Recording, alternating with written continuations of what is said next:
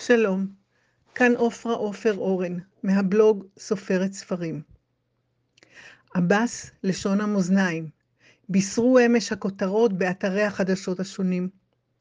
תוצאות הבחירות לכנסת ה-24 הראו ששני הגושים תלויים במוצא פיו ובהחלטותיו של יושב ראש מפלגת רע"מ, מנסור עבאס.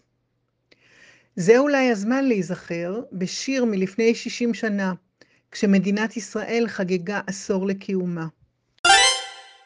חג העשור למדינת ישראל צוין במגוון אירועים. הייתה תערוכת העשור שהציגו בה את ההישגים של המדינה בבנייני האומה בירושלים. רשות הדואר הנפיקה בול מיוחד.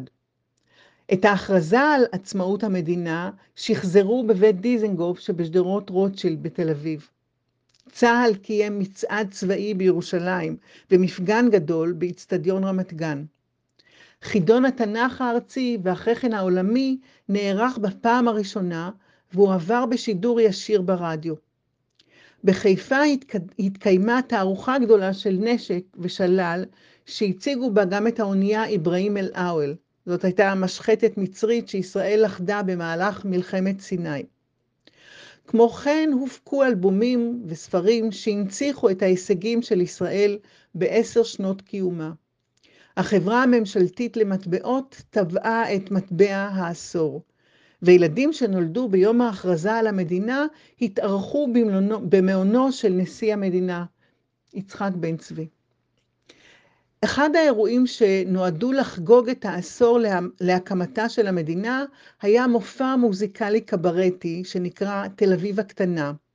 העלו אותו לראשונה בקיץ של 1959. את השם העניקו לו שניים מיוצריו, חיים חפר ודן בן אמוץ. הביטוי תל אביב הקטנה התייחס במקור לשטח שכלל את אחוזת בית שהוקמה ב-1909 צפונית ליפו, ואת השכונות שנוספו לה במרוצת השנים עד שהוכרזה ב-1934 שתל אביב כעיר. המופע תל אביב הקטנה כלל מערכונים ושירים ישנים, וגם כאלה שנכתבו במיוחד לכבודו. כולם תיארו את ההוואי ששרר בתל אביב בשנות הקמתה. כך למשל היה השיר בחולות, מילים חיים חפר, לחן צרפתי, שתיאר איך נהגו זוגות צעירים להיפגש בחשאי על הדיונות שהקיפו את העיר. ועל ראשו מגבעת קש ולשפתיה טעם דבש, וכשחיבק אותה ממש בהולם לבבה הוא חש בחולות.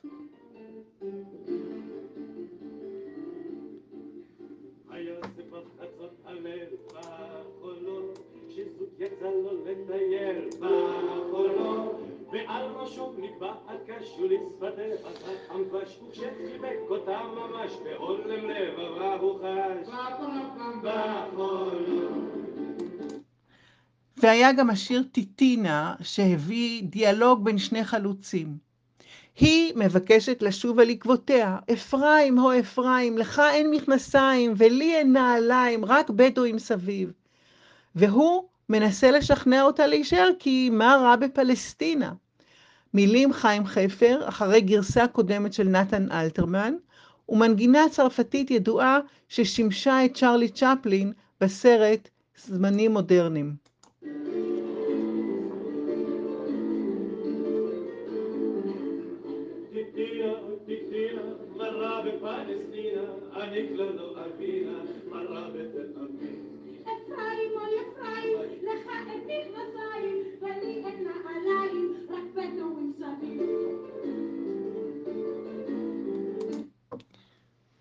שיר אחר, היתולי, היה שני בנאים, שהוא העניין שלנו היום.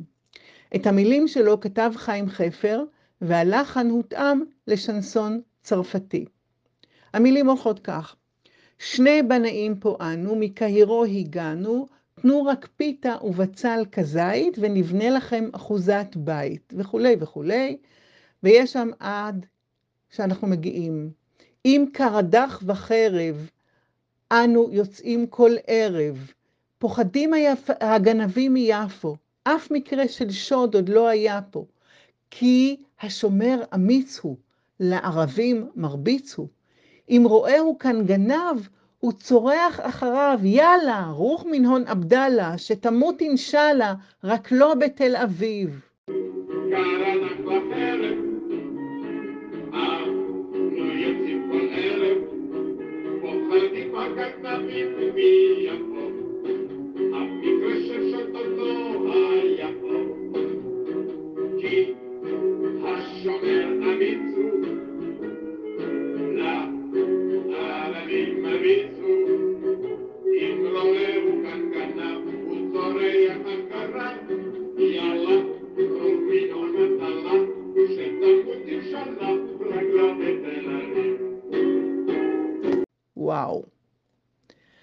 כל בתי השיר עוסקים בדמויות של אנשים שהסתובבו בתל אביב הקטנה, ובהוואי ששרר בה בשנות הקמתה. שני פועלים מצריים שהגיעו מקהיר ותמורת פיתה ובצל כזית, בונים את עירם של היהודים. תלמידת גימנסיה, חסה ירוסלבסקי, ששמה מעיד על מוצאה מהתפוצה של מזרח אירופה. ולבסוף, השומרים היהודים שמגנים על הרכוש מפני הגנבים הערבים המגיעים מיפו. השורות יאללה רוח מן הון עבדאללה שתמות אינשאללה רק לא בתל אביב, נועדו מן הסתם לתאר את המאבק המתמשך באותם גנבים, אבל גם לשעשע את קהל המאזינים. מרכאות הקהל נהנה וצוחק ממראה אבות העיר הצעירים, המניחים את אבן היסוד לגימנסיה. נוסעים בדיליז'אנס מהשכונה הקטנה לעיר, לעיר הגדולה יפו. מספרים רכילות, שומעים מוזיקה, לומדים בגימנסיה הרצליה, שרים את שירי החלוצים מאודסה, וכן מביעים התנגדות חריפה לעלייה האשכנזית הגוברת. התוכנית מבוצעת על רקע צילומים גדולים של תל אביב הישנה, המוקרנים על ידי פנס קסם.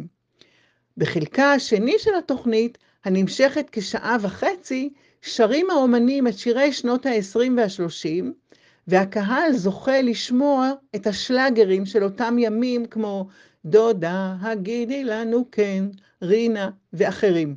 נכתב בעיתון דבר. Oh, לא קשה לדמיין את הקהל הצופה בנוסטלגיה של זמנו ומתמוגג לש... למשמע השירים הישנים והחדשים. האם גם בימינו השורות שתמות אינשאללה רק לא בתל אביב היו עוברות בלי שום מחאה?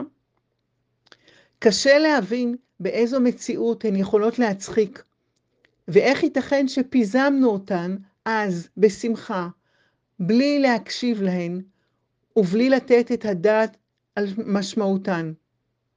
ואולי אני טועה?